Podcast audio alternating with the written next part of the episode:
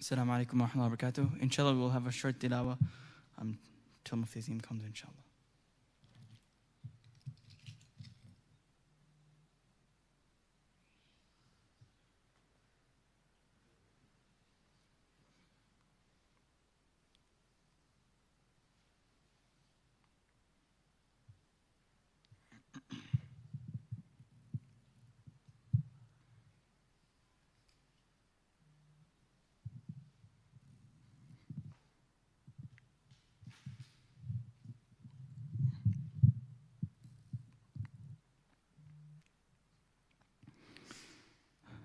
أعوذ بالله من الشيطان الرجيم. بسم الله الرحمن الرحيم.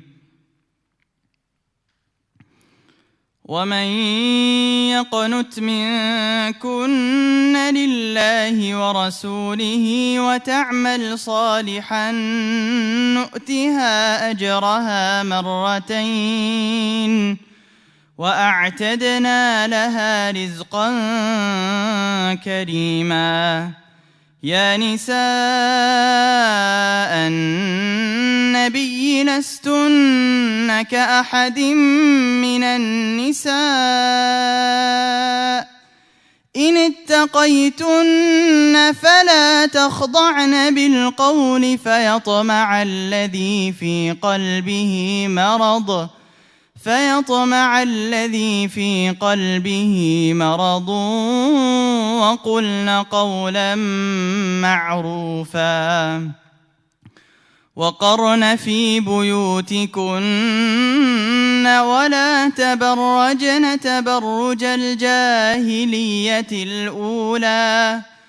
وأقمنا الصلاة وآتينا الزكاة وأطعنا الله ورسوله إنما يريد الله ليذهب عنكم الرجس أهل البيت ويطهركم تطهيراً واذكرن ما يتلى في بيوتكن من آيات الله والحكمة إن الله كان لطيفا خبيرا. إن المسلمين والمسلمات والمؤمنين والمؤمنات والمؤمنين والمؤمنات والقانتين والقانتات والصادقين والصادقات والصادقين والصادقات والصابرين والصابرات والخاشعين والخاشعات والمتصدقين والمتصدقات والصائمين والصائمات والحافظين فروجهم والحافظات والذاكرين الله كثيرا والذاكرين الله كثيرا والذاكرات. أعد الله لهم مغفرة واجرا عظيما. وما كان لمؤمن ولا مؤمنة إذا قضى الله ورسوله امرا. إذا قضى الله ورسوله أمرا أن يكون لهم الخيرة من أمرهم ومن يعص الله ورسوله فقد ضل ضلالا مبينا واذ تقول للذي انعم الله عليه وانعمت عليه امسك عليك زوجك واتق الله وتخفي في نفسك ما الله مبديه وتخشى الناس والله احق ان تخشاه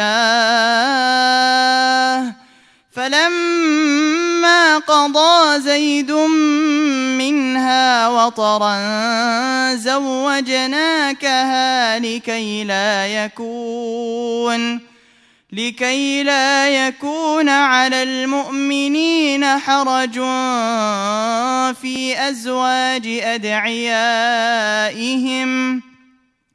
إذا قضوا منهن وطرا وكان أمر الله مفعولا. صدق الله العظيم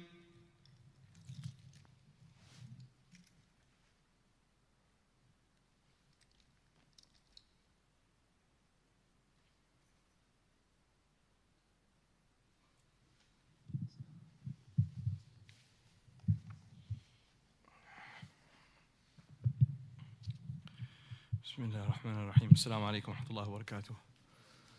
اللهم صل وسلم على سيدنا محمد وعلى آل سيدنا محمد وبارك وسلم. رب اشرح لي صدري ويسر لي أمري واحلل عقدة من لساني يفقه قولي.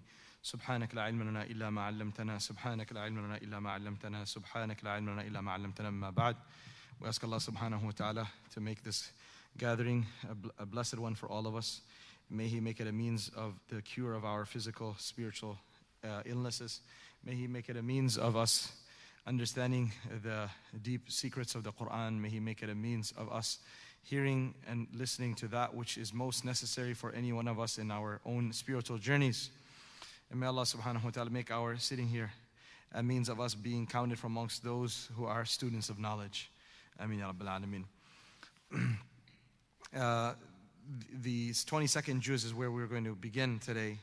I, I translated briefly la- uh, uh, um, a little bit of tafsir last time of the first ayah. Let's go through the translation of the few verses that hopefully we will try to cover, inshallah. Allah Azza wa Jalla mentions, وَمَن يَقْنُتْ مِنْكُنَّ لِلَّهِ But each and every one of you who remains devoutly obedient to Allah and His Messenger, and who does the righteous deeds, to her shall we give her reward two times that of other women. Thus we p- prepared for her a generous provision in the hereafter above many. Ya Nisa al Nabi, O the wives of the prophets, you are, O the wives of the prophet, you are, you are like no other category of women if you remain God fearing. You are like no other category of women if you remain God fearing. So do not be soft in your speech with men. Do not be soft in your speech with men. Such that one in whose heart there is a sickness should become desirous. وقل قولا معروفا Rather speak a forthright word. Rather speak a forthright word. وقرن في بيوتكن Moreover, abide reverently in your homes. Abide reverently in your homes. ولا تبرجن Nor shall you flaunt your beauty and adornment like the flaunting of women in the former times of ignorance. وَأَقِمْنَا الصَّلَاةِ Rather duly establish the salah. وَآتِينَ الزَّكاة And give zakah, charity. وَأَطِعْنَا اللَّهَ رَسُولَهُ And obey the commandments of Allah and His Messenger. إِنَّمَا يُرِيدُ اللَّهُ لِيُذْهِبَ عَنْكُمُ الرِّجْسَ أَهْلَ الْبَيْتِ And in Allah intends by this only, Allah intends by this only to remove all traces of defilement from you. O the people of the Prophet Prophet's household. وَيُطَهِّرَكُمْ تَطْهِيرًا and to, pure, and to purify you in spirit with a virtuous purification. So Allah Azza wa Jal in the last uh, ayah of the 21st juz, he mentioned that the wives of the Prophet ﷺ, that if you want to ask the Prophet ﷺ for what he, he doesn't have, well then you have an option. Either you choose him or you choose the dunya. And he, he, he was told to tell them that uh, take, you know, live with me with, in the means I have and make, uh, remain patient. And if that's not acceptable to you, then I will give you some gifts and I will send you off. If you remain patient and you want Allah and His Rasul, then your, Allah subhanahu wa ta'ala has prepared ajran azima, a great reward for you.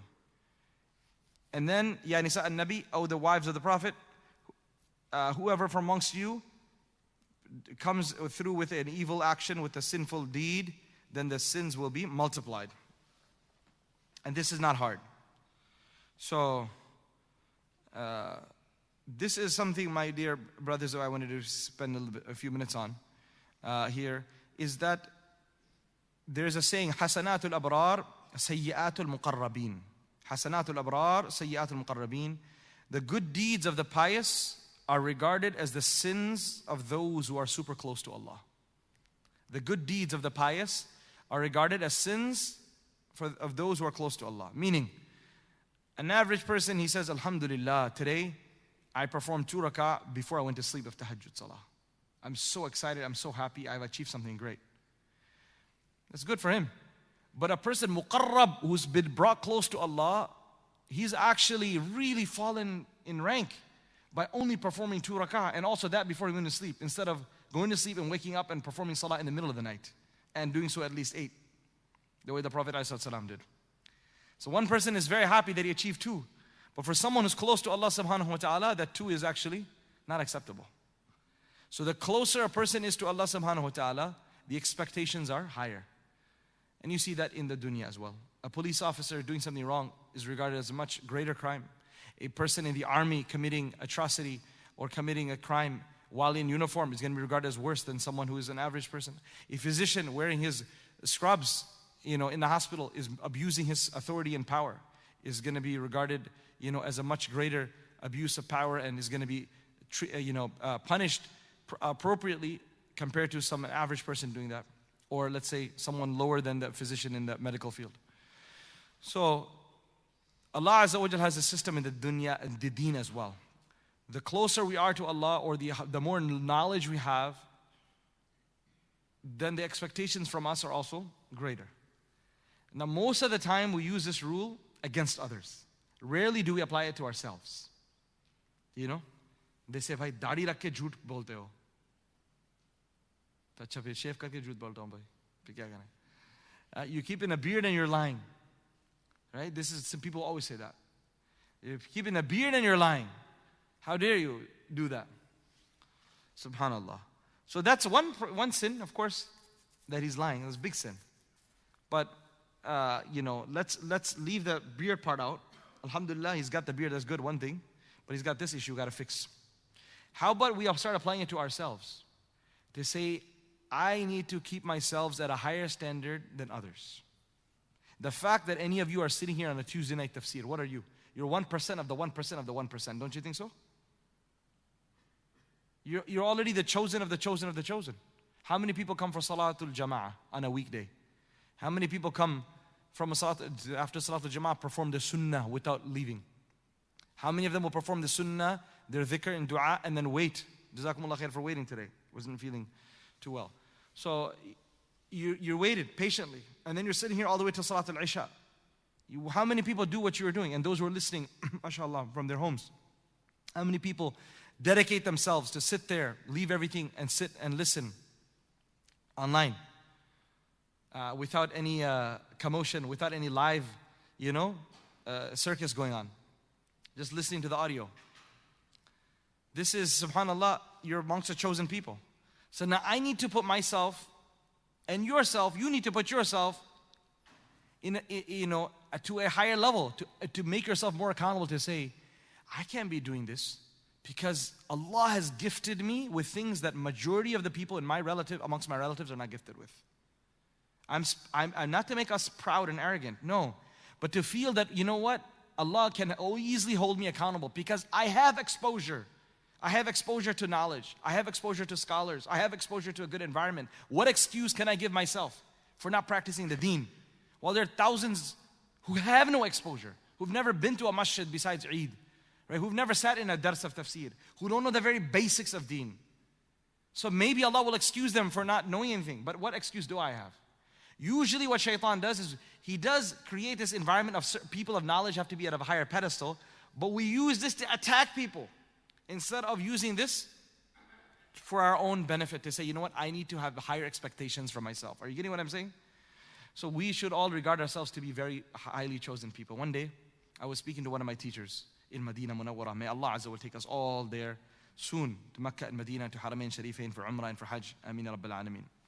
And may Allah grant all of us the reward of Hajj for simply desiring to be there and not being able to go there. May Allah subhanahu wa ta'ala grant us all uh, that, um, you know, uh, that, that reward. It's definitely Dhul Hijjah is just around the corner. The first 10 days, majority of the Hujjaj would have been already there by now. Uh, uh or a good portion of them would be there, subhanAllah. So Nabi alayhi, uh, yes, I was in Medina and I was with one of my teachers and I was explaining, I was just sharing with him some of my own dilemmas. And when you're sharing your dilemma, sometimes what happens? You end up becoming ungrateful to Allah subhanahu wa ta'ala in the, while doing the process of that. So he listened to me, and then after that he said, you know, you're, you're just simply, you're not being, you're not focusing on the blessings of Allah. And, uh, you know, and that's so important to be reminded that you're, yeah, these problems are there, but really, compared to the blessings you have, this is zero, this is nothing. And he said, do you realize how chosen you are? That you are coming from America, from a place where people don't know the deen, and you're coming with a group, and subhanAllah, Allah gifted you to knowledge, and you're teaching this group of people how to perform Umrah and Hajj. And the fact that although you're coming from America, you still know more about the deen than vast majority of people who are present here in, in the masjid of Nabawi, sallallahu wasallam. I never thought about it like that. I was like, okay, whatever, you know, khair, we listen to our ustad, move on. So then we went to go perform our Salatul Duha. He said, let's go. It was around 10, 11 o'clock. He said, let's go. And this was my last salah with him in the masjid with my two ustad. So I, he said, let's go to pray in uh, Riyadh al-Jannah before I head out to Mecca. Subhanallah. So we got in Riyadh al-Jannah at 11 o'clock. He, he started performing his Salatul Dhuhr. I mean, Duha. I was about to, and an elderly person, he caught hold of me and started asking me questions. So, in Arabic. He was an, obviously an Arab elder. And I said, well, I didn't understand what he said. I said, What are you saying? And then he repeated, then I understood. We are where? Sitting and standing in Riyadh al Jannah. Uh, 10 feet away from the Prophet. And this person, he's looking at me, lost. And he tells me, Aina qabr Rasul. Where is the grave of the Prophet? He just looks so lost. And I told him, my, my, my respected elder, we are at the feet of the Prophet. We're you know, on his head side, right here. This is it, right here.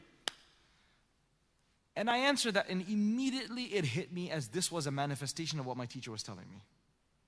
That subhanAllah, Allah is teaching me here that you, you, you're from America, born and raised there, and here you are in the city of the Prophet, guiding a person who is born and raised in a Muslim country, but literally has no idea where the grave of the Prophet is. When I have been blessed to be at the grave of the Prophet since, you know, I'm a, you know, whatever, five year old. And that was just an immediate lesson Allah subhanahu wa ta'ala is teaching that you really need to focus on the blessings you have. Now, now what I'm trying to say is there's one thing is about humility and humbleness. Oh, I'm nobody, I'm nothing, I'm the worst. That's that's in its part. But at the same flip side of it, we have to all have to think that Alhamdulillah, Allah gifted me knowledge and experience and exposure to deen that vast majority of our cousins do not have. So it's not about being arrogant. It's not about thinking of yourself to be better than others. No. It's instead thinking that I'm expected to act better than the rest. If you're sitting here listening to me right now, most definitely you are the top and the cream of your khandan and your relatives. And so the expectations from you has got to be higher. So you can't say, well, she's doing that, he's doing that, my cousin did that, Fulan did that. That's what we all say. All the kids say, and we say it too. What everyone is doing this. You're not everyone. You're different. And that's what the Quran is saying here. Is that as the wives of the Prophet, we have expectations from you. If you mess up, then you're not going to get one sin. ضعفين يضاعف I'm going to double in, in double the double the punishment. وكان ذلك على الله يسيرا and that's very easy for me to do. Not even a push of a button. Simply have to make irada and will it is done. You're going to get multifold punishment because why? You're the wives of the prophet. Uh, there's expectations from you.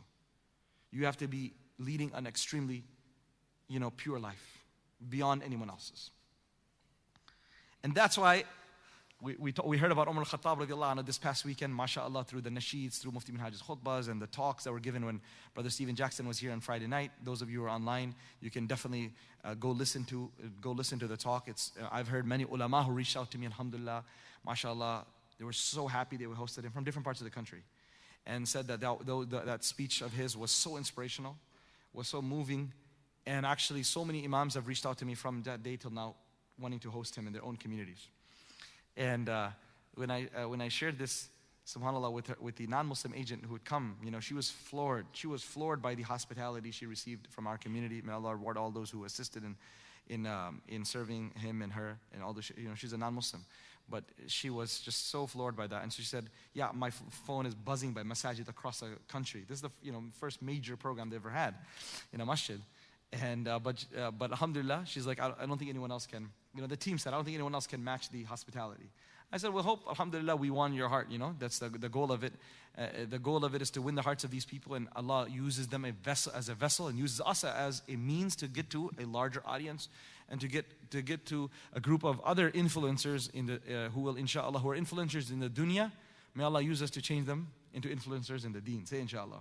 All right? And so this community has a whole share in it. You should all feel thankful and grateful to Allah that you are part of that community that was utilized by Allah subhanahu wa ta'ala for this landmark event. When Junaid Jamshed came here uh, 10 years ago um, for the, uh, fundraiser, you know, that was a big, th- big thing. People flew in from Houston, people flew in from, of course, Missouri and, and Indiana and whatnot, but even far away from different parts of the country, different parts of the country to attend that event. It was the first huge event with him. And after that, subhanAllah, then, you know, the doors opened and then he, he, was, he visited probably, like literally, no doubt, 100 communities or 100 masjids after that in America.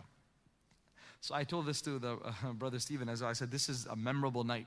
You're going to look, look back down 10 years later and you're going to say, wow, it all started at that Darussalam Friday night program. How much work Allah will take from you, inshallah, and how many communities you're going to travel to, and how, many, how much impact you're going to have on the kids and the youth and the adults. You won't, even under, you won't even understand where this all came from. And mashallah, Allah used this masjid and that program, I'm confident, to get that thing started. So uh, we need to have shukr to Allah subhanahu wa ta'ala for this. And we ask Allah subhanahu wa ta'ala for all of for sincerity, for, for all of us, and qubuliyah and acceptance and protection from all evil eye and, and uh, the plots of shaitan. Ameen Rabbil Alameen. So, and Umar radiallahu anhu, that amazing individual, what does he do? He calls his, his, his family when he becomes Khalifa. Right? Subhanallah. And he says, إني قد نهيت الناس عن كذا وكذا وإنهم إنما ينظرون إليكم نظر الطير إلى اللحم فإن وقعتم وقعوا وإن هبتم هابوا وأيم الله لا أوتي لا أوتى برجل منكم فعل الذي نهيت عنه إلا أضعفت عليه العقوبة مرتين لمكانه مني. He says, "O oh people, uh, oh my family, I have I have stopped and prohibited the people from doing such and such. I made the laws for my country, for the uh, uh, you know, the entire khilafah, uh, the area that he was, he was the, the caliphate, that where he was leading. I have prohibited people from such and such. And indeed, the people are looking at you the way a hunting predator bird looks at its next meal.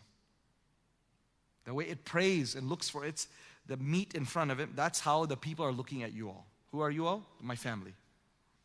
He says, if you fall into that which I have asked them not to do, waqa'u, they will do the same.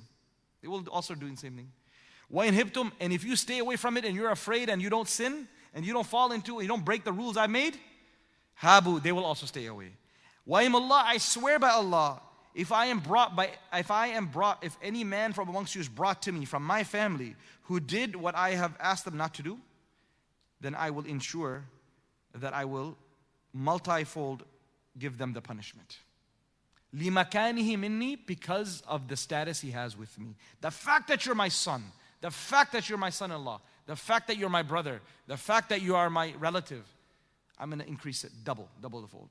So no one should think that I'm being easy on the family. And number two, no one should look at your mistakes because you got to realize your status. When you do things like this, what are people going to do? People are going to people are going to make a leeway and say, "Well, he's Umar relative, he's doing it, so we can do it as well." La ilaha illallah. SubhanAllah, this is, this is the adl of Umar ibn Khattab radiallahu anhu. And when you have people like him in leadership in any position, everything will come right.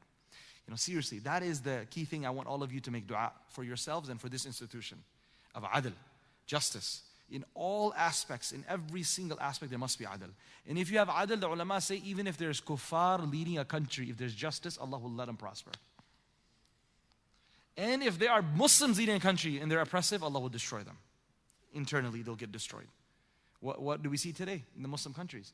They have too much abundance of resources, but there's no justice. And because of that, they're internally all falling apart. I remember our ustad, Hazrat Mufti Sahab, Mufti Rada al-Haq, if you're in his khidmah, if you, are if, you are, if you are given the chance to serve him and be from amongst those one or two students who, you know, take care of his house and, and, and prepare meals and whatever, other things like that, The expectation was that when it comes to classwork, you have to be the best. Right? There was no such thing as a B student doing his khidmah. Anyone who's doing his khidmah was an A plus student. And you have to be, yani subhanAllah, I remember we'd have guests over, sometimes many guests over for breakfast. And you're preparing and you know clean and, and everything's done, then you have to clean up all the dishes and of course clean up the tea and bread and put this away, that way and whatnot. Mufti Saab would never, he would never even say, Chal, let's go. Let's go for class, because class is 745. When it's time exactly at 7:42, he picks up his book, or someone would actually come and take his book. One of the students would come every day, 7:45 minutes before, come take his book and leave it on the desk, and then he would walk out right on time. But if you walk out after, I mean, if you even if you walk out after him, there's two ways to get to the class, one from here, one from there. But if you were to get into class after him, you're in trouble. When he walks in, you better be sitting in your spot. Right? That was the thing. You, you clean it. Don't use the excuse of cleaning dishes to come late to class. Whatever it is, that's an added bonus that you're, you're, you're being allowed to do. There's a higher expectations as a, as a khadim of, of, of, of the teacher that you have to be the best in your studies, you have to have the best attendance, you have to have everything top notch. And you, I guess that's you can see in sports and some other things as well. They have this, you know, apparent uh, high expectations. So we need to keep these high expectations from who? From ourselves. Right? As people of the, the masjid, we have to ensure that we are living up to high standard. What else? Anytime we are given authority or power, we have to make sure that the hardest and the highest expectations we have is from our own relatives, our own sons, our own daughters. This is where the problem comes. إِنَّمَا أَمْوَالُكُمْ وَأَوْلَادُكُمْ fitna. Indeed, your wealth and your children are a test. And this is what it means by a test. Son made a mistake. Grandson made a mistake. What do you do now? Right? You love them. But um, a rule is a rule. And so now, are you going to try to bend the rule? Which happens 99% of the time. Context, right? Some of the discussions we had before. Right? People you're connected with, chalo anedo, come. Or is it no, the rule is a rule. If you if I know you, I'm gonna even be more strict. Subhanallah. One of the beautiful statements I've heard uh, that you know mm, uh, in in, from Mullah Saad, he mentioned that when usually when people go to business, when they go to a clothing cloth merchant in India, whatever, chai wala, cloth merchant, wala, whatnot, they know a guy and say, "Yeah, thoda a discount de do." He said, "Give me a you know give me a discount. I went with you for three days in Jamaat. Come on, hook me up with a discount." He said, Bhai, you, there's no reason to give discount to someone you spend time in Jamaat with or you know. There's no reason. Why, why is this false expectation that if you spend time in the masjid, you got to get a discount? He said, the guy who never came to the masjid, you look at him, Bhai, ajo, ajo, ajo, you free mile. Come take this for free. The goal is you want to win someone's heart. The guy whose, whose heart already you have won and who already is connected to the masjid, earn your money. I'm not, we're not saying rip him off. Charge the normal rate, whatever is there, $2, $2. You don't need to, there's, there's no reason for have this false expectation that I need to get a discount. He's already connected to the masjid. You get this point? But there's a guy who never comes. He might even have a bottle in his hand. Give it to him for free and win over his heart. Look at how we think the opposite. This is a new guy. Charge him full, double. And this guy, I know him, so let me give it to him for free. Where, where this is not the way to work. You can give free to everyone, no problem. I'm not saying that. But when it comes to new people, especially, that's where we're supposed to be mu'allafatul qulub. They're the ones whose hearts we're trying to attract. And so you'd go out of your way to do ikram. Umuman, usually what happens, when we see people at the door who we know, we go, we go out of our way to accommodate them. You see someone new person, like, yeah, whatever. That's not what the deen teaches us. The guy who you already know, he doesn't need your extra attention. Who needs your extra attention? Someone who doesn't know you. So you have people inviting to the home or whatever the case may be, new people in the community. Those are the people that require more attention. And so Nabi, there's nothing better probably than a beautiful story of the Prophet ﷺ related by Aisha radiallahu anha. She says that أن قريشا أهمهم شأن المرأة المخزومية التي سرقت. There was a lady from the Makhzumi tribe who stole. She stole. She was a rich lady from a rich family, from a very high lineage, and she stole. It happens. Mistakes are made. So the Quraysh were very worried. They said, I mean, if you follow the rule of Islam, the, you know, this is crazy. Now, how can we? She's a daughter of some big person from a big tribe. We can't have her, you know, face the capital punishment in front of everyone. What is this? Uh, disgraceful. So, how are we going to go get around this? So they said, Who is going to go speak to the Prophet ﷺ and try to make you know, find some loophole. You know, shafa'a, safarish. Try to go and find a way out and ask him to forgive her. So they started thinking. They said, وَمَنْ يَشْتَرِي عَلَيْهِ إِلَّا أُسَامَ بِن زَيْدٍ حُبُّ رَسُولِ اللَّهِ No one can do this. We need someone who has direct access to the Prophet that when he looks at him, he says, Oh, I'm gonna come on in. Someone who's super close to the Prophet, who the Prophet really loves. And the one who we think is, do you remember this whole Surah Ahzab story? Started off with the third ayah About how uh, your, your, your, your adopted children are not your real children. So that was Zayd radiallahu anhu, if you remember, whose story is going to yet to come. So he was like the adopt, you know, very close. Of course, like initially he was being called Zayd bin Muhammad, super close. So Osama is his son. So this is known as like the beloved of the beloved of Rasulullah. So they said he's got a Rasulullah got a soft spot for him. Go. So Osama radiallahu anhu went and said, Ya Rasulullah, can you please let this Imra'a Makhzumiyya go, this lady from the Makhzumi tribe? The Prophet ﷺ told him, أَتَشْفَعُ فِي حَدٍّ مِّن حُدُودِ اللَّهِ Are you coming here interceding on behalf of this lady in order to cancel out one of the uh, one of the fundamental punishments that have been ordained by Allah? This is not me. This is not my law. Had min hududillah. This is a punishment that Allah has ordained in the Quran. السارق والسارقة فاقطعوا أيديهما. A, a thief, male or female, if they get caught stealing with that a certain amount, then their hands need to be cut. That's straight from the Quran. You, are you coming and trying to ask me to change a law of Allah? The Prophet ﷺ, then he stood up and he gave a khutbah.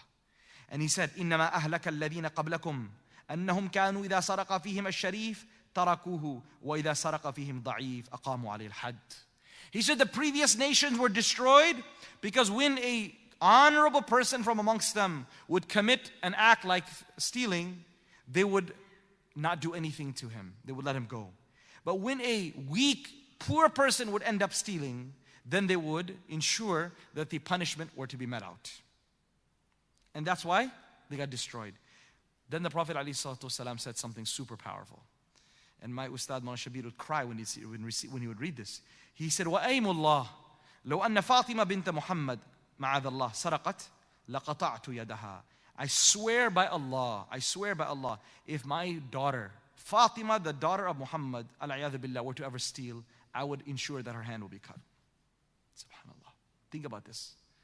The leader of the women of Jannah, Fatima, the peace of his heart. He said, Anyone who hurts her, hurts me, anyone hurts me, has, has challenged Allah, and whoever challenges Allah, Allah will ensure that he avenges himself. Subhanallah. But look at what statement he's saying. That's all in its place. But I'm just telling you, the rules are rules. Even if my daughter were to do something like this, billah, I can't play around with the deen. My beloved brothers, this is a really touchy point. But this is the reason why our system is falling. What did Nabi Sallallahu say? The previous nations were destroyed because the rules changed based on who they were.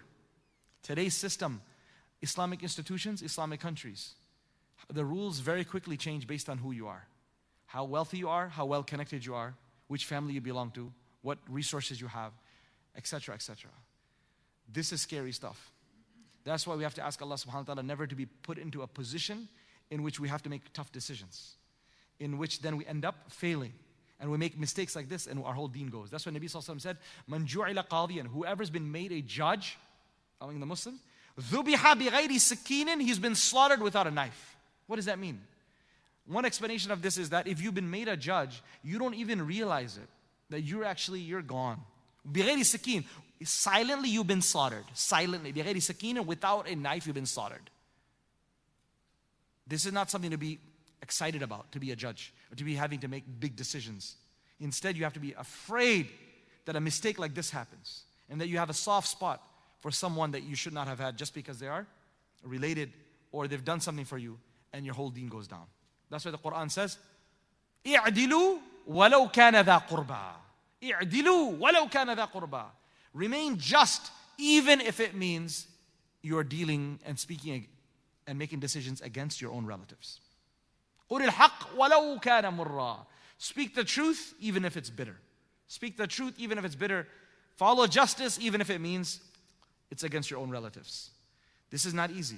So we have to ask Allah, Ya Allah, make us people who are just In all situations. This is so, so, so important. My dear friends, I want you to understand what I'm speaking about here because this is scary stuff. When it comes to our relatives, we may end up losing our whole akhirah. We got a perfect life, but then the love of a son or a daughter or a wife comes in, and that's it. You know, that's why they're called a fitna. That's why they're called a fitna. People who try to say rules are rules, are they liked by society? say, nee, come on, man, what's wrong with this guy, yaar? Come on, make, some, make some, you know, intizam. Make some intizam. You know, make it work. Make it happen. But that's, that's wrong. Nor should we do it, nor should we pressure anyone to do that. If there, if, if, especially if we have a contact, we have to be extra careful. So this is, um, I feel like a very big slippery slope. Only the ones who truly understand how dangerous this is will stay away from it. Otherwise, most people they don't even think along this line. Like, chalta yaar, come on. Sabhi kar everyone's doing it. Everyone's doing it. You have a contact, why not?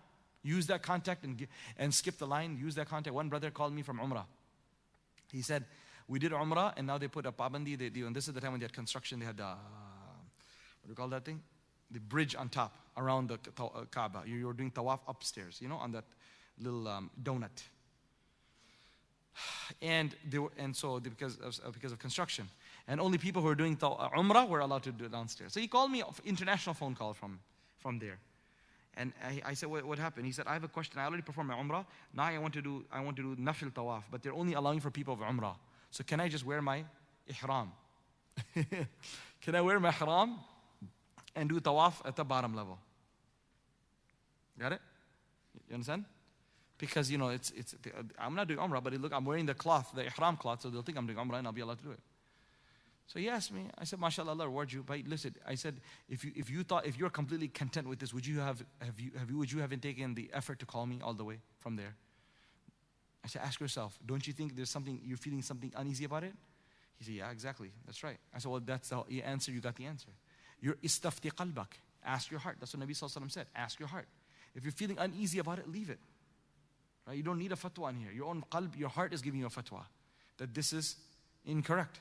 So this is what we're speaking about. Many times, people, you know, even who are very good brothers practicing the deen, but they end up making major flaws and they don't even think about it.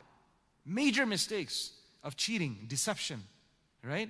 Deceiving the system, cheating the system in the name of Islam, or cheating, uh, uh, you know, anything else. Subhanallah, the government with taxes, with people with, with, with you know, coupons and sales and all sorts of different things. And they don't realize that this is not permissible. And many times, I don't know, this is there's no correlation, I'm just saying, people might not be regular in the deen, they don't pray the salah, but they're more conscious of this. I've noticed that. They're not conscious of salah, but they're, they're really focused on this type of things, that no cheating. And sometimes the guys are performing salah, Allah forgive us, protect us, because the salah is not of good quality. That's why they completely neglect all of this cheating business. Like, chalta, it's okay, it's fine. But you prayed Fajr Salah. Why did you come? Why didn't you say chalta and stay inside your sleeping bag and your blanket and not get up for Fajr? But you got up and made the effort of praying Fajr. But then when it comes to money, when it comes to these things to save 10 bucks, you want to cheat. Right? To get, you, know, get, you want to skip the line, cut the line. How is that all this stuff permissible? Because no, I have someone, I know contact, etc., etc. So we have to ask Allah subhanahu wa ta'ala to grant us basira, farsightedness. Allah said in the Quran, وَاتَّقُوا اللَّهِ إِن تَتَّقُوا اللَّهَ يَجْعَلْ لَكُمْ فُرْقَانًا If you truly fear Allah, Allah will give you furqan. What's furqan? Furqan is a special light. Furqan is a special light that allows you to differentiate between right and wrong. It's in the heart, right here. It's these special headlights. You know, you have these new vehicles that have these moving headlights and high-end headlights and all this stuff. This headlight, no other, no one has this. It's, it's a, it is a byproduct of, or as a result of taqwa in the heart. When you got those headlights on, you don't need to even ask a fatwa. You know exactly, okay, this seems, I gotta stay away from this. I gotta stay away from that. And you just, mashallah, navigate through that. So we ask Allah subhanahu wa ta'ala to grant this nur to all of us and our loved ones. And may He allow us to do such deeds which will grant us the, uh, that will become a means of being gifted with this nur, inshallah. So, this is the gist of all of this discussion we had about double the punishment if you are, if you have been blessed with uh, deen, right? If you've been blessed with deen, you're blessed with Islam, then your expectations from us should be more. Sometimes kids say, I don't like being a hafiz. Why? Because expectations are more from me.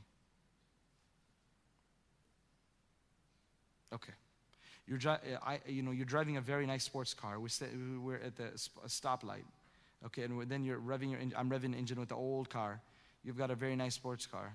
So now, if there's races happening, don't you think the expectation is you should be able to, you know, beat me to the next stoplight? And, you know, subhanAllah, by the time I'm barely up to 30 miles an hour, you've already waiting with your brake, waiting for me to come up. Why are you going to say, no, why do you have this expectation from me? But you have the nicer car. Why would I not have the expectation? You have the nicer car, you have this all this sports package on it. Of course, you, you're obviously gonna go faster than I am. Why would you? Allah gifted you with that. That's amazing. It's not a burden to beat me, it's an honor. It's an honor that you are able to race me and beat me. So if a person says, Masha, you're a Hafid al Quran, and the expectation of, well, that's not a burden. That's a badge of honor that Allah subhanahu wa ta'ala has given you, that thousands and millions would die to have, that you've memorized the entire Quran or your father is a hafid, or your mother is hafila, or you've went to an Islamic school. Yes, for sure, the expectations from you should be more. Because you have what others don't have. Basic words, basic Arabic words people don't know. To give you an example, Mufti bin Hajj, I remember a story with him like 15 years ago. He went to a university to give a talk. And at the end of this ama- amazing lecture on Sirah, one whole hour on Sirah, as he was walking out, the brother who was walking out with him overheard one sister as she was taking notes asking another sister, This talk was amazing. I really enjoyed it. But he kept on saying some word which I don't know what it means. He kept on saying Rasulullah. What's that? Now you have this girl who's sitting there, subhanAllah, but she didn't get the right exposure. It's not her fault, maybe. You know what I mean? And, but you are sitting as a half of the Quran or went to Islamic school for 12 years or five years, you went to maktab. How can we not have higher expectations? How can society not have higher expectations? You shouldn't think of it as a burden, but instead to say it's an honor. The Marines are so excited. The Green Beret is so excited. Yeah, I have expectations. We're like this, we're like that. Why can't we be excited? Why can't we be excited to say Alhamdulillah? And it comes with the, amongst the shabab, amongst the young Muslims. Allah subhanahu wa ta'ala has made me from the elite force, the secret service. You know, the, the Marines. That's what you are. So if you have an Islamic school background, a madrasa background, or a hifd al-Quran background, then do not get upset when someone says, that you're half of the Quran, come on, we expect a bit better. I know, I've been there, done that. We don't like that. When I was a little kid, people would say that. Of course, I would get frustrated. I wouldn't like as an eighth grader or a seventh grader if someone were to say that to me. But those are, uh, we have to grow up, realize that, okay, that, that's my nafs saying. My nafs is getting mad at me. My nafs doesn't like it. But in reality, I should say, thank you, you're right. Thank you for having this expectation from me. I share a story when I was going to South Africa my, with my brothers once. Beautiful story, subhanAllah. We, we, we, uh, we had to spend a night in New York because our plane had a technical problem. And uh, they had to wait for parts to be delivered from South Africa. That was a South African Airways. So we spent the night there. The next day, they fixed the airplane and we're ready to go. So the three of us were in 13, 14, 15, 16, 17 year old. SubhanAllah, we're sleeping. You know, Aram said, no, no kasona, you know, sleeping in the hotel. We came down. There was multiple buses. We were on the last bus. We didn't miss the flight. The bus was still there. We're going in the last group of people, but we were on the last batch of people boarding the last bus. And there was a driver. Didn't say salam to us, didn't say anything. The driver looked at us all dressed Islamically, right? The three of us. And he, subhanAllah, he lectured us in front of the whole bus. He said, Why are you guys at the end of the line? He said, What's going to happen to the rest of us? He said, He said, What's going to happen to the rest of us if you all are at the end of the line? We have higher expectations from you. Right? That you should be ahead, not at the end of the line. As a 15 year old on my way to Africa, you know, I probably didn't appreciate that, but I've shared this story many times, reflecting over what he meant. To think that, subhanAllah, people, the fact that we are dressed in, in, in this Islamic garb, we have to lead by example. We have to lead by example in everything. And that Muslims and non Muslims, or Muslims who are not that confident and maybe showing their, Islam, you know, their, their Islamic identity openly, they're expecting us to lead by example. And when we don't do that, we're letting everyone down. We're closing the doors for guidance and hidayah because they write off Islam based on what we do. They write off the deen based on what we do. As a, as a, as a well known Muslim businessman or a well known Muslim, you know, whatever, professional, if we cheat and deceive people, then subhanAllah, what do you expect from the rest? Then Allah Azza wa says, وَمَنْ يَقْرُضْ مِنْكُنَّ لِلَّهِ Whoever is consistent from amongst you in their ibadah. He's speaking again to the wives of the Prophet sallallahu alaihi wasallam. then Allah Azza wa Jal will give her double the reward. It's not just double the sin. If you remain consistent and steadfast and you do good deeds, then Allah subhanahu wa ta'ala is saying, I'm going to give you double the rewards and I've prepared for you a great honorable sustenance. My beloved brothers and sisters, qunut. What does qunut mean? Qunut means dawam ala ta'ah, to be consistent on obedience. Okay, so all of us have our ups and downs. We have our highs and our lows. This is natural. All of us do. So if you're going through a high or a low, don't think you're unnatural or doing something wrong. This is completely normal. Instead, the Prophet ﷺ actually, subhanAllah, beautiful hadith, he said, لِكُلِّ شَيْءٍ شَرَّةٍ ولكل he said every single thing has its excitement phase. هر چیز کے has its excitement phase. And every excitement phase has its cooling off phase. Right? Straight from the hadith.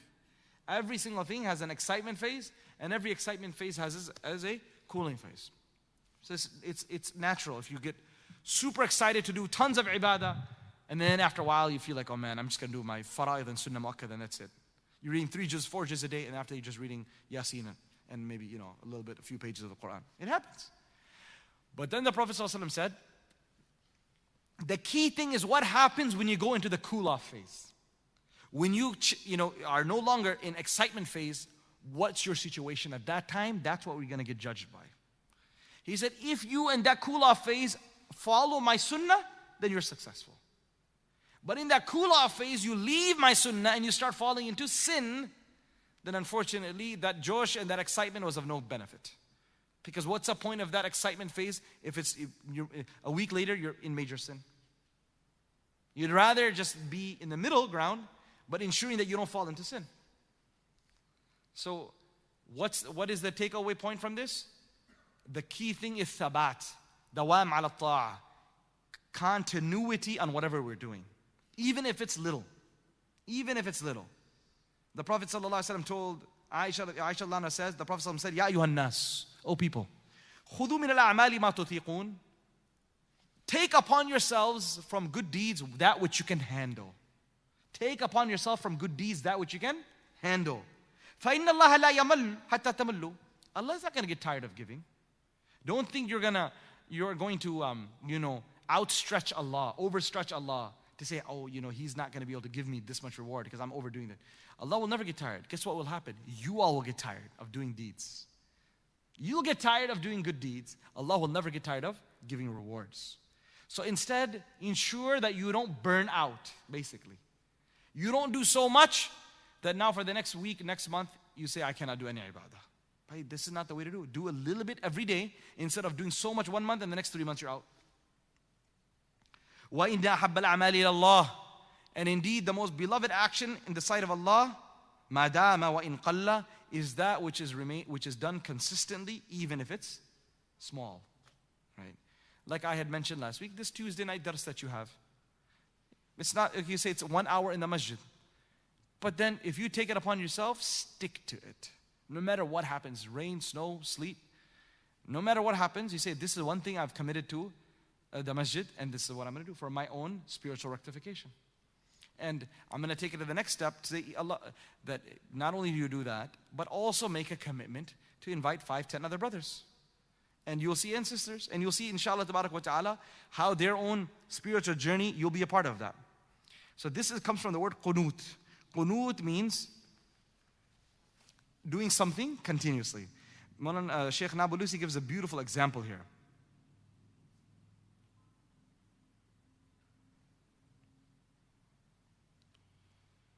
Um,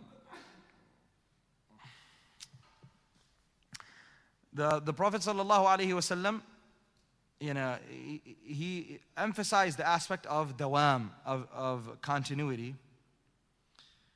And Sheikh Nabulisi gives a beautiful example. He says, you take a vessel, you fill it up with, you fill it up with water.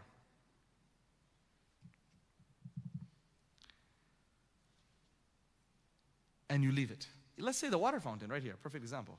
The water fountain, if you fill it up with water, which we do, and then you don't have the water fountain running, you just leave it like that. Look at the temperature outside nowadays. What happens? What's going to happen to the water? Evaporates. Right now it's completely dry. Completely dry, finished. Right?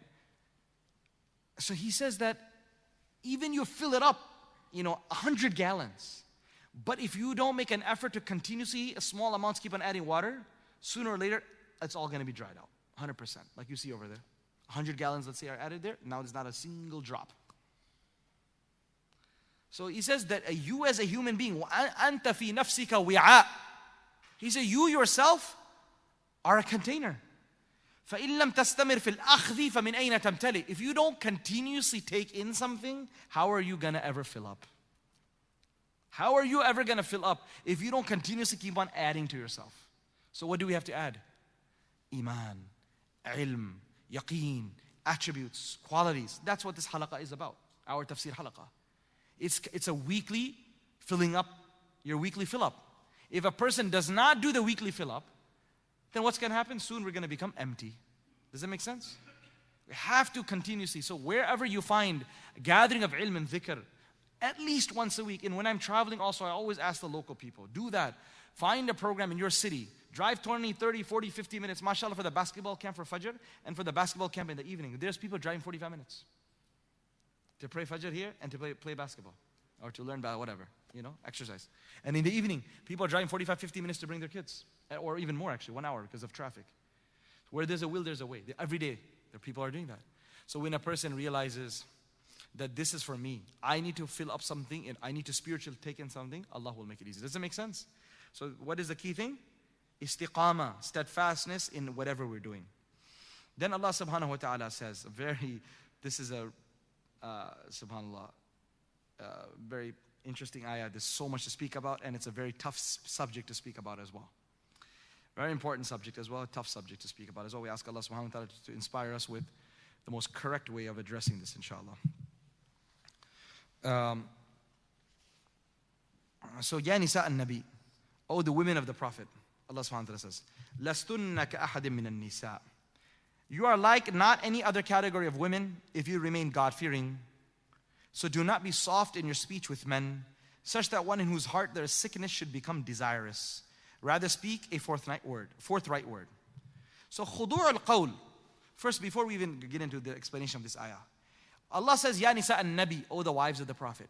Some people erroneously think that this ayah is speaking only to the wives of the Prophet.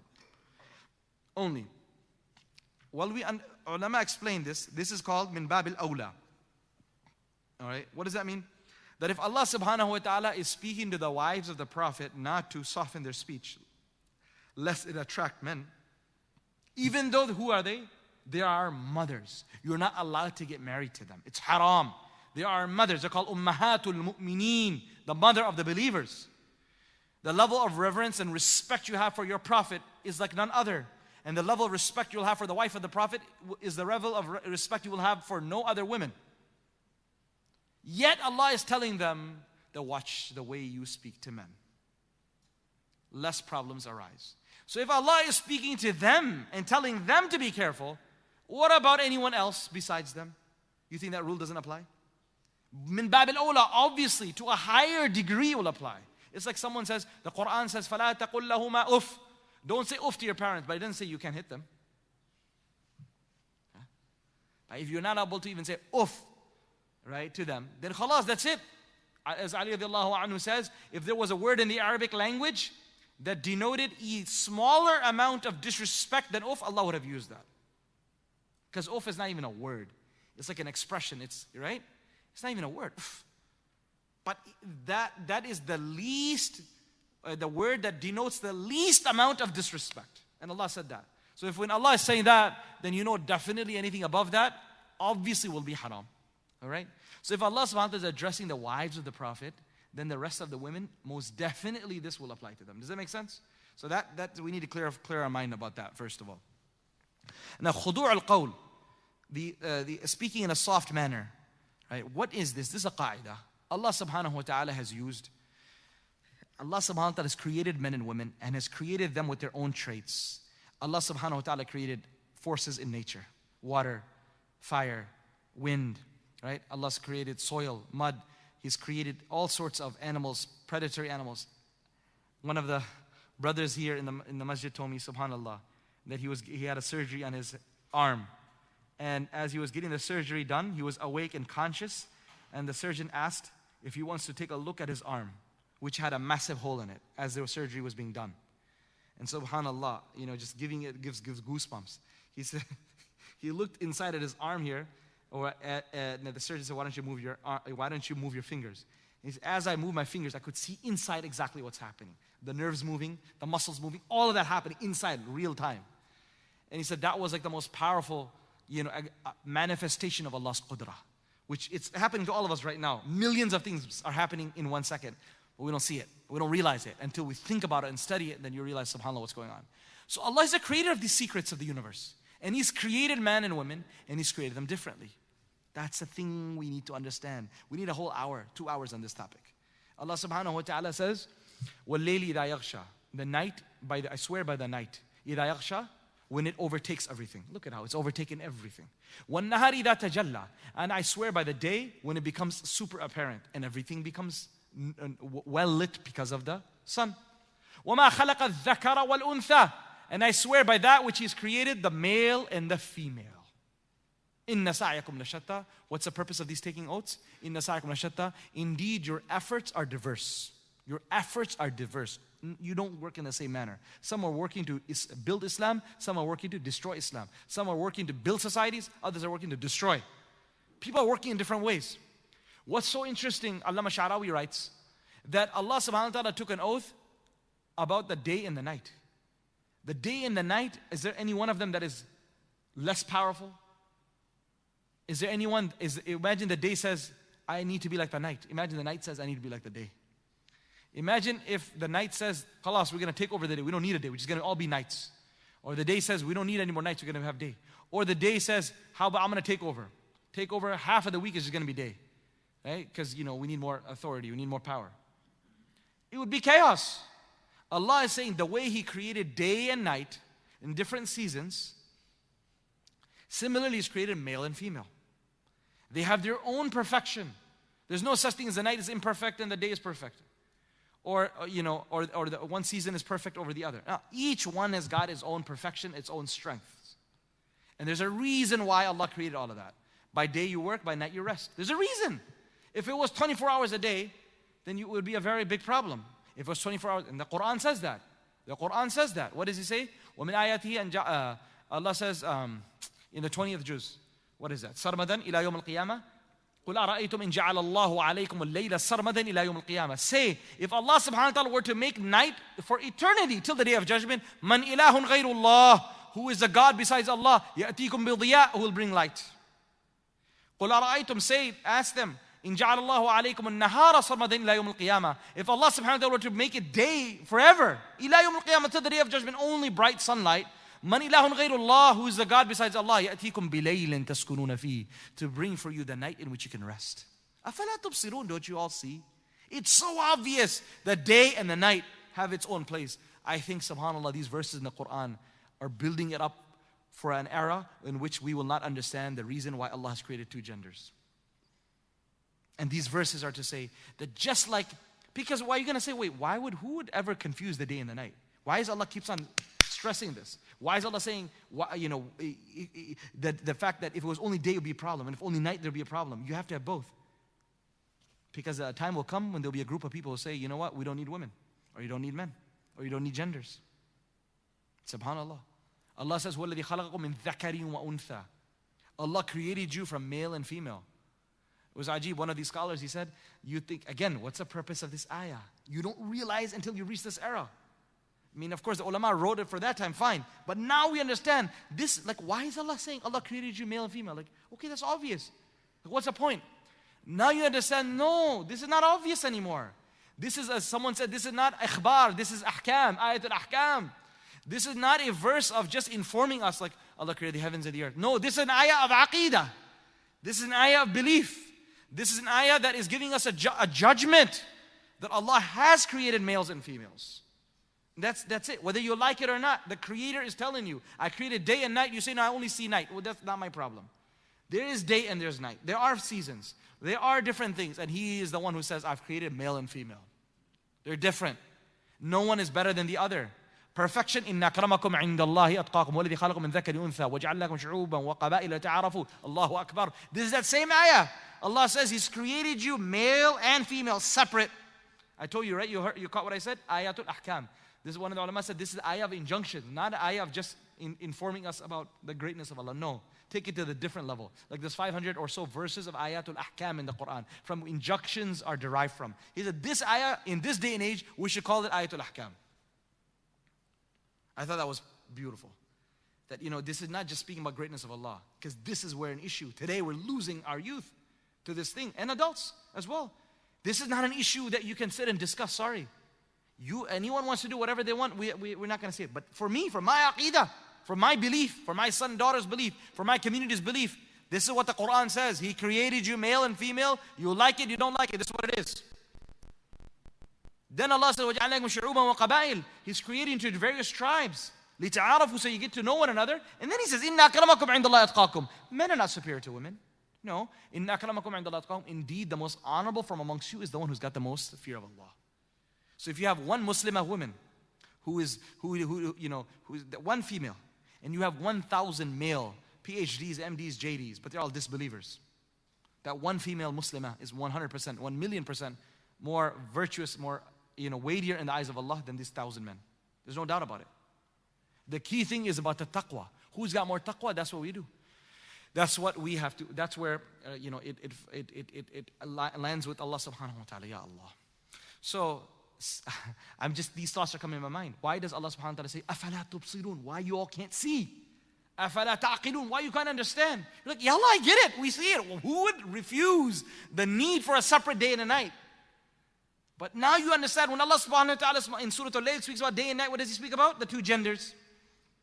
And so you think afala tubsirun, afala taqilun is also building up to those people in that future era who are going to come and who are going to doubt the gender roles and who are going to doubt the creation of, of Allah subhanahu wa ta'ala in two different ways. So this is an ayah, afala tubsirun, afala tadhakkarun. Like what's wrong with you? Didn't you have a mom and a dad 40 years ago? Right? They were both moms or both dads. Come on. What's wrong with you? Look back. How have you forgotten, you know, 10,000 years of human history?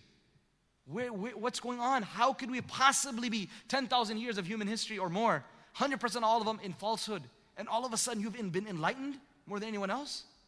That just doesn't make sense. And what makes you think you're right? If 10,000 years people suffered and they were in misguidance, what are the chances that all of a sudden you're right forever? More than likely, then the next generation is going to say, You were wrong too. And until they come up with something even more shaitani than this. And that's exactly what's going to happen. It's going to get worse by generation by generation. La ilaha illallah.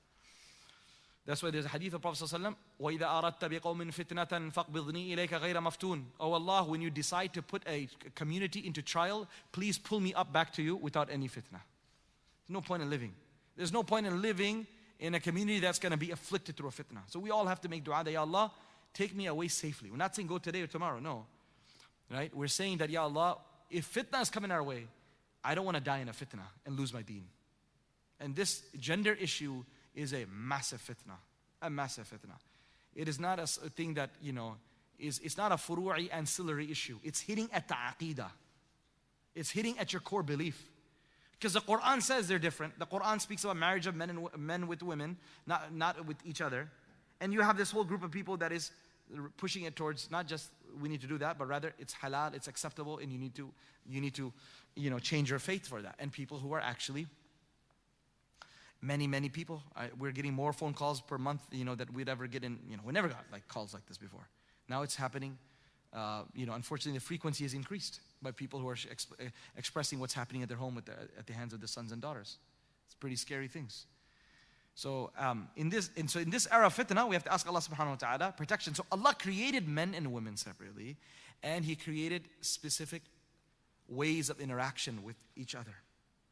So just like different elements come together, when different elements come together, you have a beautiful, nice, expensive stove in which you cook your food, and you have a nice barbecue pit in which you grill your, uh, you know, your, you do your s'mores or you grill your, your, your steak. But that same elements, if you do not allow it, if you take it out of a protective measure from the barbecue pit, from the barbecue grill, from the expensive or uh, you know stove, and you put it out in the forest, in a dry forest, what's going to happen? You're going to have 100,000 acres burning. Yeah? Thousands of people dying, perishing every year from fires. So there is a place for that fire to work. We, we need fire to cook. We need fire for our warmth. We need fire to for combustion, you know, for energy, all sorts of things. But you cannot have that fire roaming around the place. It will completely destroy you to the ground, everything that you built. So the, re- the attraction between man and woman is that fire. Allah, Allah Himself put it. If that attraction wasn't there, there would be no reproduction and there would be no kids in the world. And that's it. We'd, the human existence would have come to an end thousands of years ago.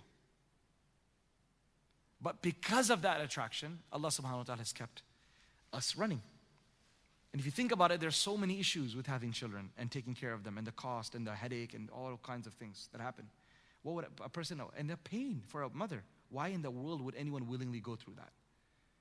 Subhanallah.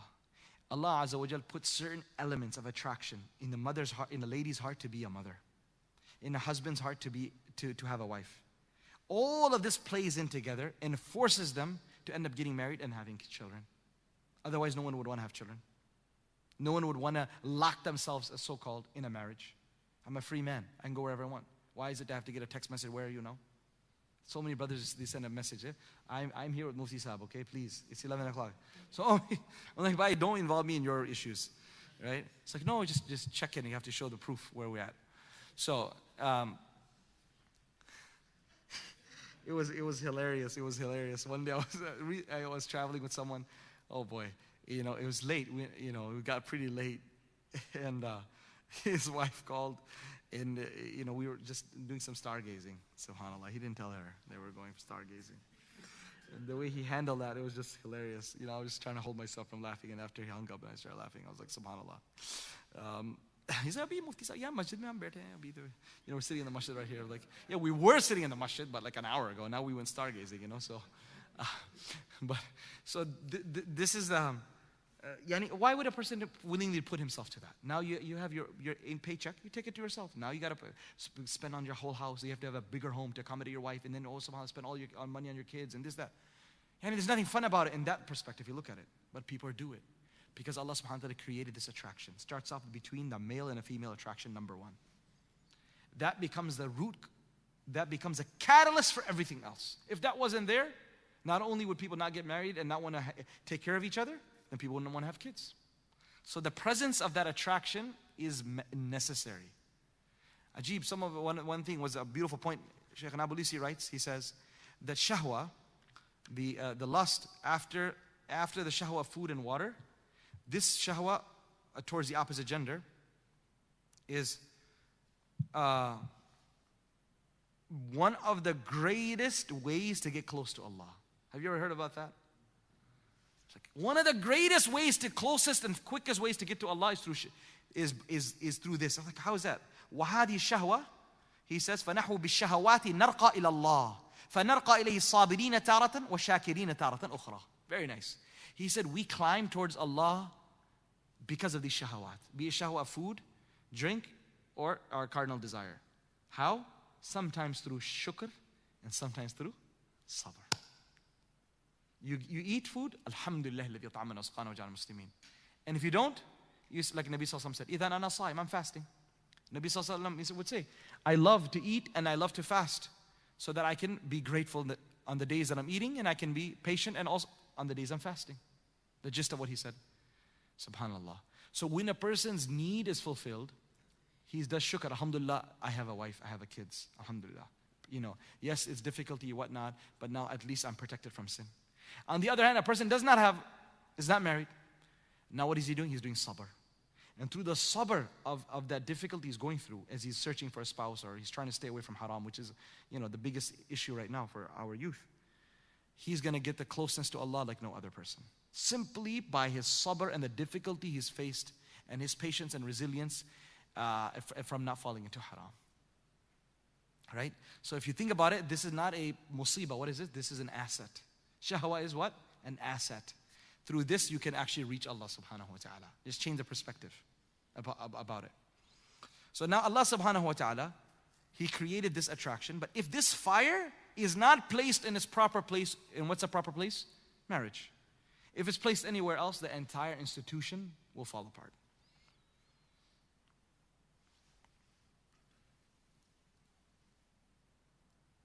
So Allah subhanahu wa ta'ala created them with their roles. And if everyone fulfills their role, we, we progress. If we want to copy each other, which is happening now, then the world will fall apart. The pilot says, I want, I enjoy, I want to see how it is to must walk down the aisle, talk to everyone. I'm sitting there cooped up, not talking to anyone. I love to have chit chat with everyone, you know, and uh, I would like to take the role of a steward or a stewardess and come in the back. What's going to happen to the plane? Stewardess says, SubhanAllah, these people are so nice. I'm going to get them home quicker. Let me get into the pilot seat and try to drive faster. What's going to happen? Every place has its role. You know, every person has a role. What's the issue is when the men are leaving their roles and the women are leaving their roles and switching it up. Or women are leaving, it's like what happened in Uhud. You leave the back end and you come down, khalas, the whole ummah is going to get slaughtered. The, the home is being guarded by the women. If the woman says, No, I'm going to leave the door open and we're all going to go out, then don't be surprised when you come home and the whole house is ransacked. If the children are not raised up properly, subhanAllah, what's going to happen? He mentions a beautiful point. He says, While the mother is moving the crib or the car seat, you want to call it today, or you know, whatever it is, the crib with her right hand, subhanAllah, he says, تحرك العالم بيسرها she is pushing and moving the entire world with her left hand. Ajib. That this movement of the child with the right hand, in reality, tomorrow, this child is going to be a leader. And if it wasn't for that love of the mother that he received as a young baby, would never be able to be what he, what he, what we, he will never reach the potential. He'll die right there. So the mother is not just raising boring little, you know, raising kids at home. Instead, she is mudirul alam. She is actually running the world behind the scenes. Behind every man, they say is a strong woman. We know that. Every single leader in the world was, came, came what? From Asman Siddiquini Utra.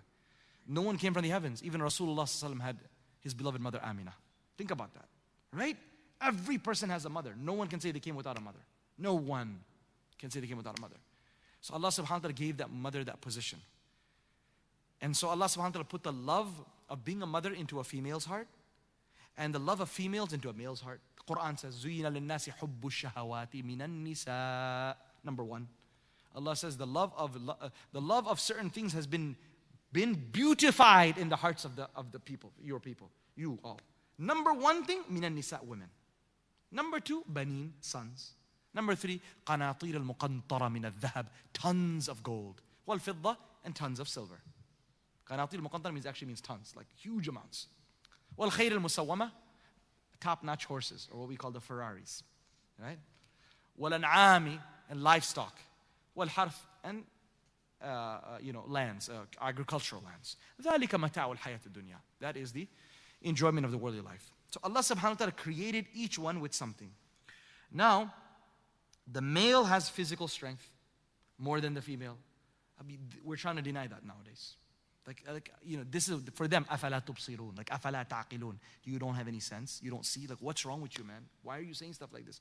Why are you saying stuff like this? That the, you know, the male and female's physical strength is the same. Allah created them differently. Hence, you don't find too many, you know, uh, ironsmith who are women, and you know, uh, bricklayers who are women, or sanitary engineers or garbage men who are women, right? And previously, frontline fighting was only men. But this is fight, fight to say, no, we got to get to the front, we got to get to the front. That they're putting women in the front line as well. But it wasn't like that before. Always just men. So now, how do you balance this? If men are so physically strong, they're going to end up oppressing all the women, and the women are going to just die at the hands of the men. So, right? So Allah subhanahu wa ta'ala gave them what we call soft power. It's powerful soft power. They, you know, as they use in the term. Soft power and that is Allah subhanahu wa ta'ala put the attraction of women in the hearts of men. So, although she does not have the physical strength in most cases to outdo him, to overpower him, but Allah put her the attraction towards her in his heart. So now that will abate him and hold him back from outright oppression. Or rather, you could say, he will man up and he will use his physical strength to earn in order to get to her. That was the whole courtship process in the early 19, up to the early 1900s, up to the 1930s and 40s. There was no such thing as dating. Read the history yourself. You would go offer your, you know, request the hand of the girl in marriage. And the father would do a full scale interview and whatnot, and see what, what can you do, what can you know, what type of person you are, do you have chivalry, you have this or that. So even a man would, a guy would man up to be worthy of marriage, to be worthy of being recognized as someone worthy of getting some girl's hand in marriage. Subhanallah. When the, when the world wars took place and the women came into the workforce because all the men were outside and then the, you know, and the men were dying off and the, the, the, the, uh, the revolution took place. And with women needing to fill up the workforce or, you know, the capitalistic workforce, you know, and the war industry, everything changed. And this whole dunya changed. That's what, you know, then the whole honor of a woman that she's being approached by someone, makhtuba, that you go approach her, you go ask her for hand. You have to, you have to be worthy of being accepted. Go on now. Now it's free for all. Right? Now you, you go check each other out and she's to go ask 10 people herself and this is a ajib system. Meaning the entire honor system that was there, that you are someone that men are to fight to, you know, to get to. And you can say, no, no, no. That's all gone. Now she's become tafi, you know, cheap. With this whole role to say, no, I want to I want to be equal with you. Well, you want to be equal with you, then you have to you have to get into the trenches and get dirty with the men. That's just how it is. So Allah subhanahu wa ta'ala gave them this soft power. Who uses this soft power? Example? Asiya. What is Bichari Asiya going to do? Radiallahu anha, the wife of Fir'aun. He's killing everyone left and right. But at the end of the day, she's his wife. And she says, La taqtulu. Please don't kill Musa. Asa yanfa'ana walada. Hopefully he will be of some benefit to us. We can adopt him as a son you know. And Fir'aun, as powerful as he is and as, as a great tyrant as he is, he listens to his wife. And he says, okay. Where did that come from? That's a soft power I'm speaking about. So the women ha- look at what, how Allah allowed Asiya to use her soft power to save the whole ummah. Had she not interceded on behalf of Musa, and had Allah not inspired her to do that, Musa would be killed, definitely. Radiallahu anhu. Uh, uh, alayhi salam. So if Musa was killed, then where would Bani Israel be saved? In dunya and akhirah. They would have to continue suffering at the hands of Fir'aun for generations to come. And of course, they would die in kufr. Probably. So their dunya got saved, the akhirah got saved by who? By one lady. And what did she do? She used her soft power. She got to her husband and said, No, please, keep your hands off of him. Bus, that's it. That's the power women have. That women can use their soft power to literally change the course of whole history. You don't need to. The, you know the big, the big, the, the, uh, the, the big families that they speak about who run the world. You guys know what I'm speaking about, right? Those big families. Where do you see their names? You have to Google and watch some conspiracy video to be able to get to know them. But they're there. There's no. I mean, we believe that they're. You know, possible. You don't have to believe it. You believe. You don't believe. Whatever. But they're definitely not in front. Their names are not in front. But they're sitting there controlling the shots. We, we, we can probably all agree that the one at the top doesn't control anything. It's the people behind him, for sure. You know, there's people behind. Who those people are behind, I don't know. But there are people definitely hiding behind the screens who are doing stuff, who call the shots. So you don't have to be at the forefront to be actually making a change in this world. This yes, Allah samjha sabko. May Allah make us understand this. You don't have to be at the front to be able to make a change. If you want to be a policy changer, who policy changer. Policy guys who change the policies are not presidents. They're these small, unknown think tanks that are going one on one, lobbyists. They're going sitting at you know late night over wine, discussing things and coffee, and explaining and brainwashing people. That's how policies are changed, not by people right in the front. So soft power of his women used properly, Allah subhanahu wa ta'ala gave this amazing story. And then on the other hand, if this same lady, she uses the soft power for a wrong thing, she will destroy the whole society. Right? All of it. Because she has something with, with the men, you know, are after. And she can use and wield that power to completely destroy a nation. Will cause wars. There have been instances where world wars have happened just because of a lady, right? Over a love affair. One. One aspect of this, subhanAllah, massive world, a, a whole uh, world war has taken place. So this is not a, this is not, Allah subhanahu wa ta'ala did not leave you defenseless. You have this amazing power. And what we need to do is understand that this power needs to be used in a positive manner. So a lady who can say to her husband, to say, Subhanallah, you know, you're being so nice and kind to me. You're being you're doing so you're spoiling with all of this stuff. But wallahi, nothing would make me more happier than you becoming regular in the masjid. Nothing would make me more happier than you taking a tajweed class. You look so handsome, mashallah, but you growing out your beard would make you look like my prophet. And that would even make me more happy. So no Maulana Mufti's bayan will motivate him the way his wife, if her words will motivate him. Yeah? That's a reality.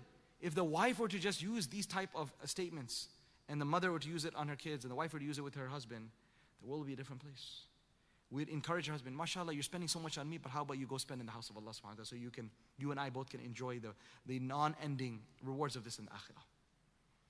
So we have, as long as everyone sticks to their positions, alhamdulillah, the fort will be protected.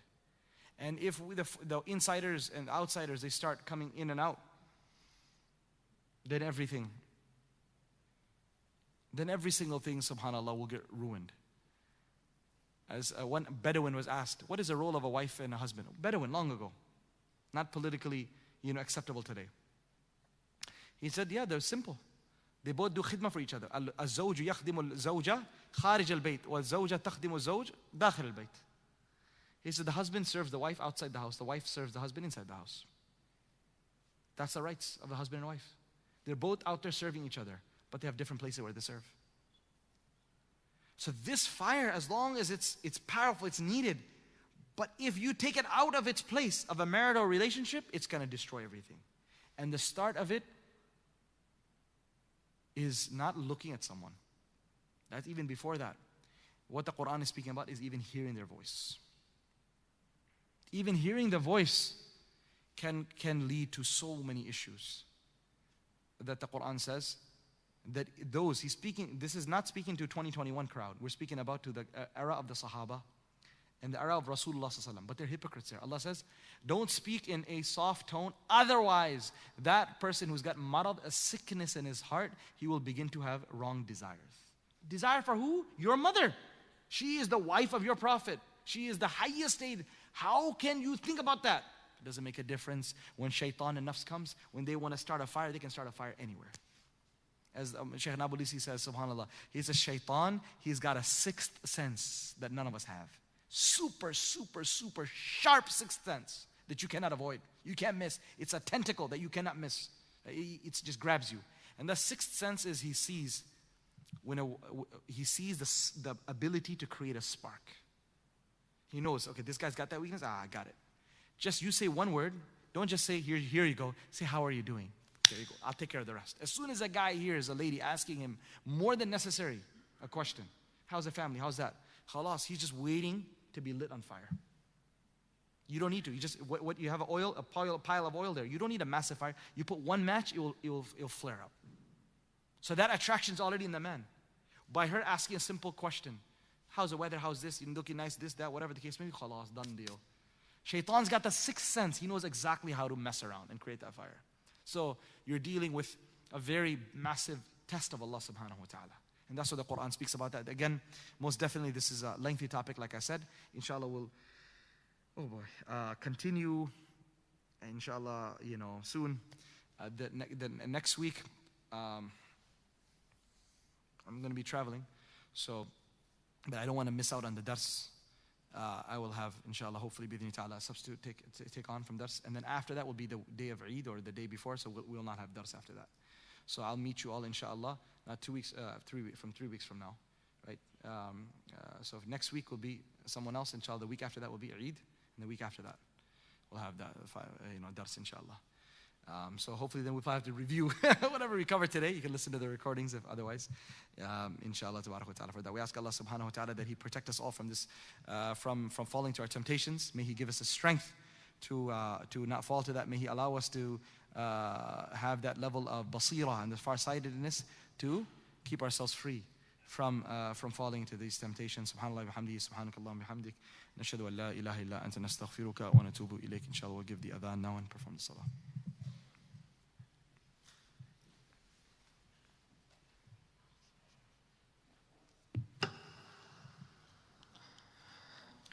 الله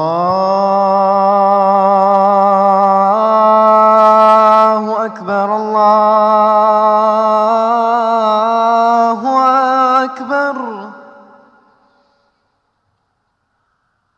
الله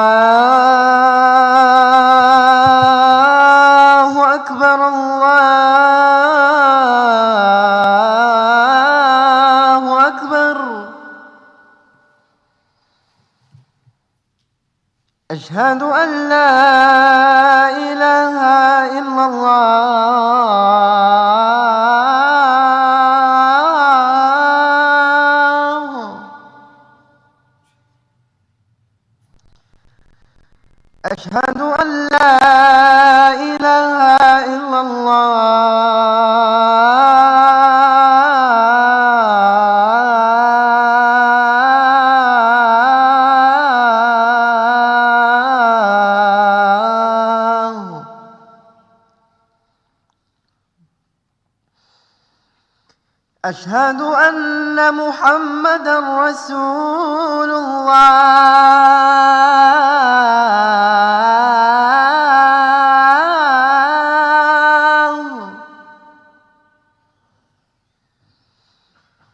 أشهد أن محمدا رسول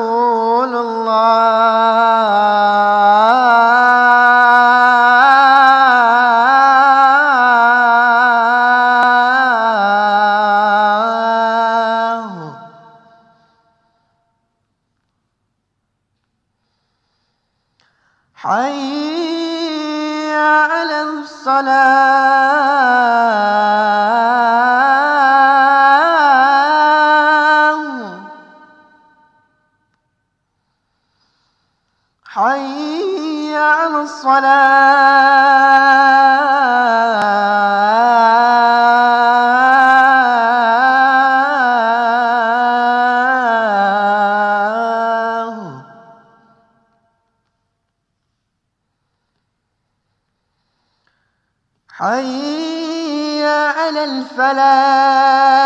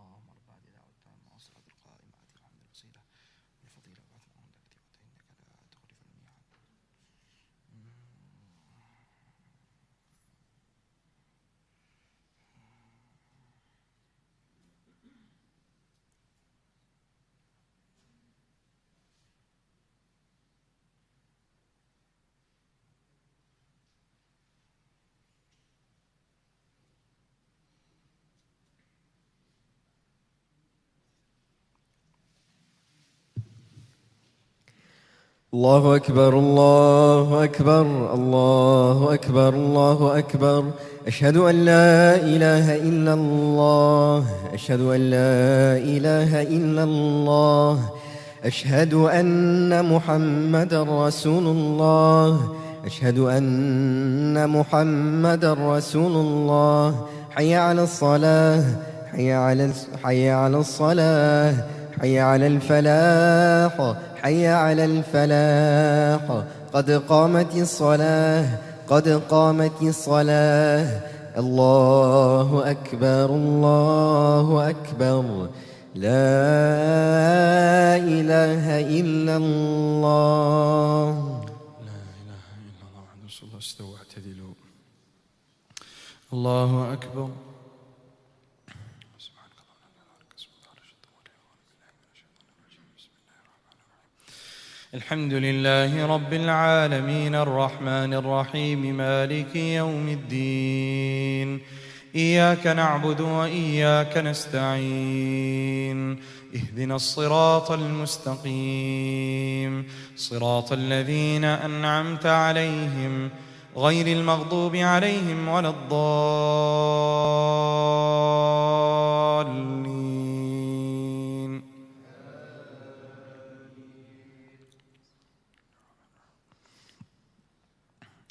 والليل إذا يغشى والنهار إذا تجلى وما خلق الذكر والأنثى إن سعيكم لشتى فأما من أعطى واتقى وصدق بالحسنى فسنيسره لليسرى وأما من بخل واستغنى وكذب بالحسنى فسنيسره للعسرى وما يغني عنه ماله إذا تردى إن علينا للهدى وإن لنا للآخرة والأولى فأنذرتكم نارا تلظى لا يصلاها إلا الأشقى الذي كذب وتولى وسيجنبها الأتقى الذي يؤتي ماله يتزكى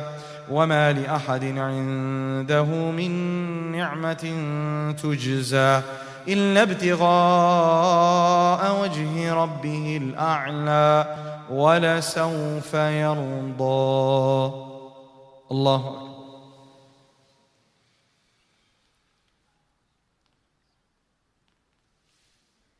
سمع الله لمن حمده. الله أكبر.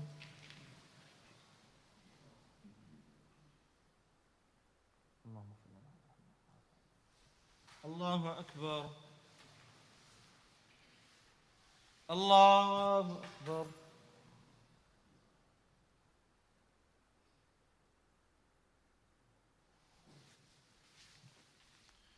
الله أكبر.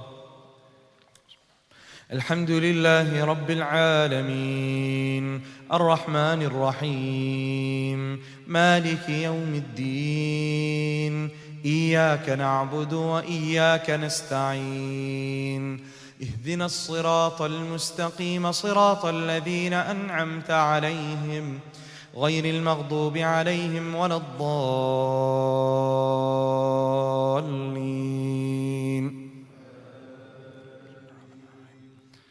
والضحى والليل إذا سجى ما ودعك ربك وما قلى وللآخرة خير لك من الأولى.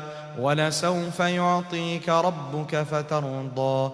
ألم يجدك يتيما فآوى ووجدك ضالا فهدى ووجدك عائلا فأغنى. فأما اليتيم فلا تقهر وأما السائل فلا تنهر وأما بنعمة ربك فحدث. الله أكبر.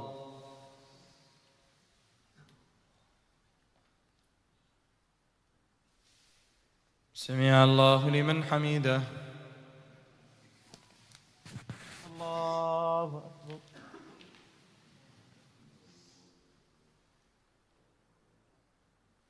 الله أكبر. الله أكبر.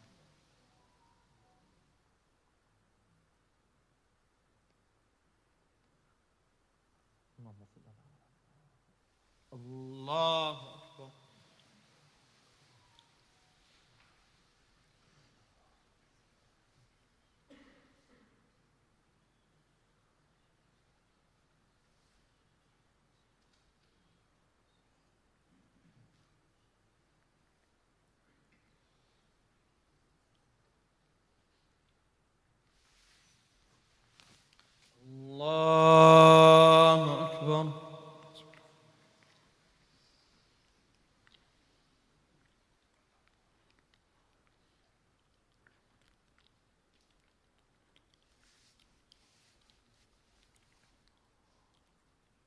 الله.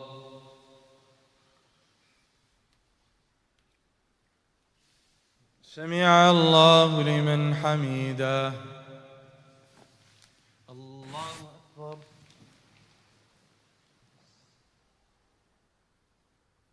الله أكبر. الله أكبر.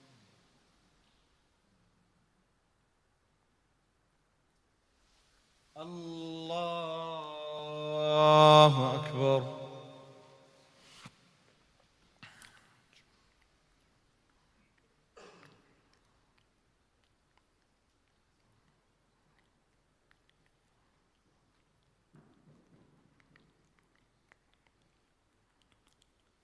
الله أكبر.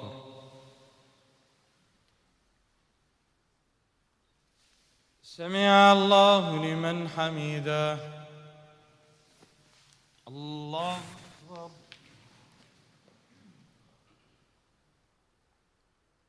الله أكبر. الله أكبر.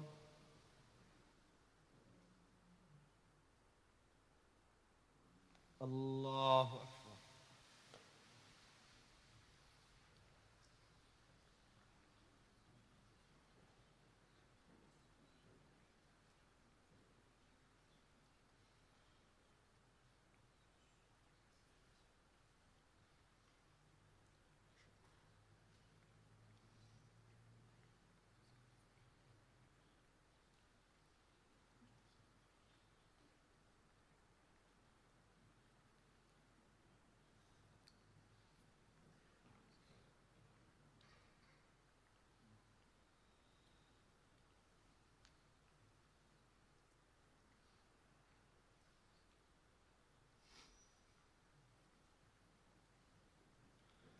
السلام عليكم ورحمة الله.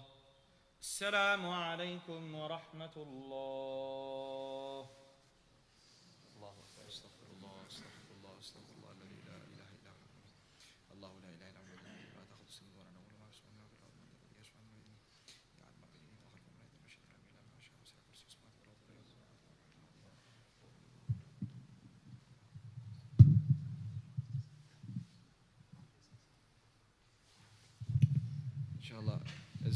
Heard before, Mufti Ibrahim Desai Sab uh, from AskImam.com, he's quite ill from COVID. Let's make dua for shifa for him and his family members as well who are sick, inshallah.